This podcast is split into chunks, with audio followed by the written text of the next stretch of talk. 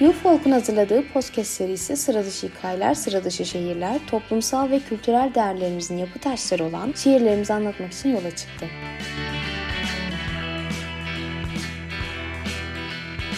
Damak zevklerinden eğlence biçimlerine, doğal güzelliklerinden mimari unsurlarına, el sanatlarından zanaatkarlarına ve ustaların yaşanmışlık hikayelerine değineceğimiz yayınlarda yaşayan kültür değerlerini sizlerle paylaşacağız.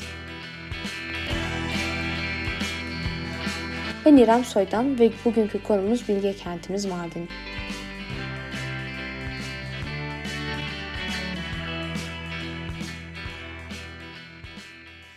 Bugün ben sizi ülkemizin Bilge kenti Mardin'e götüreceğim. Mardin'in Bilge kenti olmasının sebebi aslında ilçesi olan Nusaybin'den kaynaklanır. Pers ve Roma devletlerinin arasındaki sınır bölgesinde kurulmuş Nusaybin kenti, tarihte üstlendiği bilimsel ve kültürel rollere göre bilimler anası ve Bilge kenti ünvanlarına layık görülmüş. Mardin'in konakları arasındaki bu tarih sokaklarından başlayıp altın işlemeli hamamlarına, dar harabelerine, Şehidiye Medresesi'ne, Mardin Ulu Cami'ye gideceğiz. Mardin'in yemeklerinden ve gelenek göreneklerinden bahsetmeden bu geziyi bitiremeyiz. Hele Mardin Atatürk için çok önemliydi. Mardin için paşa olduğum diyar demiştir. Atamız general olduğunun müjdesini burada almıştır.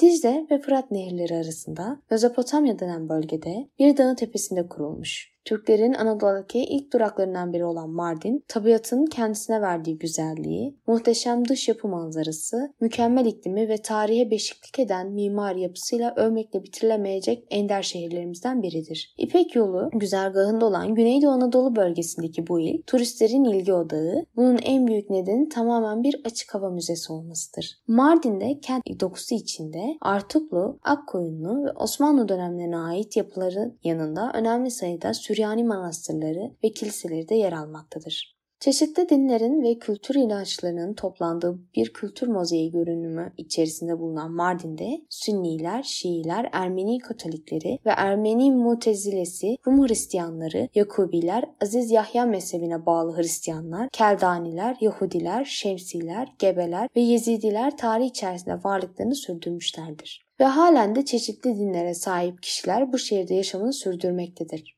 Çeşitli inanç ve görüşe sahip olan bu topluluklar arasında ise hiçbir dönemde bir anlaşmazlık çıkmamış, barış içerisinde nefrete yer vermeden yaşayarak dinler arası hoşgörünün en güzel örneğini vermişlerdir. Zamanında Asurlular, Persler, Romalılar, Bizanslar ve Türk İslam devletleri gibi birçok devlet burada yaşadığı için bu ilimizin ismiyle ilgili birçok efsane vardır. Ben sizinle bir tanesini paylaşacağım. İran hükümdarlarından birisi hasta olan oğlunu doktorların tavsiyesi üzerine Mardin'e getirtmiştir. Mardin'in havası Şehzade Mardin'e iyi gelmesine karşın hükümdar buraya oğlunun adı olan Mardin adını vermiştir. Aynı zamanda bir kültür mirası olan Mardin, tarih boyunca çeşitli seyyahların da uğrak yeri olmuştur. Bu seyyahlar Mardin gezilerini kaleme almışlar ve bilgilerin günümüze kadar gelmesini sağlamışlardır. En önemli Türk seyyahlarından olan İbni Batuta, Evliya Çelebi ve Katip Çelebi seyahatnamelerinde yazmışlardır.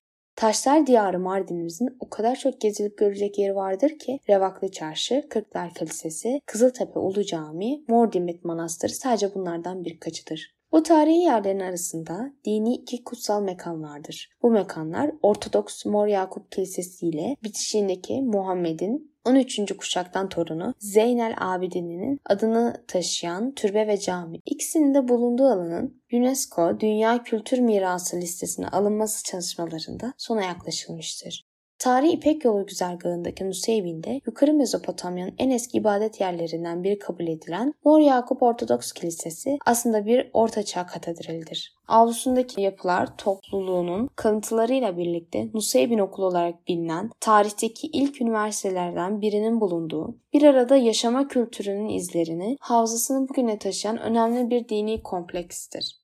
Mor Yakup Kilisesi ayakta kalmış dünyanın en eski vaftizhanesi olarak da anılıyor. Tarihi mabet 8. yüzyılda kiliseye çevrilmiş. Bu alanda 15 Nisan 2014'te alınan kararla UNESCO Dünya Mirası geçici listesine dahil edilmiştir. Bilge kentimiz Mardin'imizin gezilip görülecek yerlerinin yanında gelenek ve görenekleri de çok renklidir. Mardin'in gelenek ve göreneklerini incelerken dikkatimi en çok mırra yani acı kahve çekti. Mırra'nın özel bir ikram edilme sebebi vardır. Düğün günleri, taziye ve yaz günlerinde ikram edilir. Mırra acı olduğu için bu günlerde ikram edilerek acının paylaşılması anlamına gelir. Ama herkes ikram edemez. Hali vakti yerinde olup sözü geçen aşiret reisleri tarafından mırra ikram edilir. Genellikle bayramlarda insanlar misafirlere yemek ikram ederler. Ama bu yemekler ağır yemekler olur. Kıppe, soğan kebabı, kaburga dolması, dobo, firkiye çeşit çeşit yemek yaparlar. Mardin'imizin düğünleri de çok hareketli geçer. Düğünlerde şabaş adetleri vardır. Şabaş, beğenme, tebrik etme anlamına gelir. Sesi güzel olan biri tarafından söylenir. Daha anlatmakla bitiremediğim yemekleri, gezilecek yerleri, zengin kültür değerleri vardır. Umarım bir gün yolunuz Mardin'e düşer ve bu cennete gidebilirsiniz. Sizinle beraber böyle bir geziye çıkmak beni çok mutlu etti. Umarım siz de mutlu olmuşsunuzdur. Vakit ayırıp dinlediğiniz için teşekkür ederiz.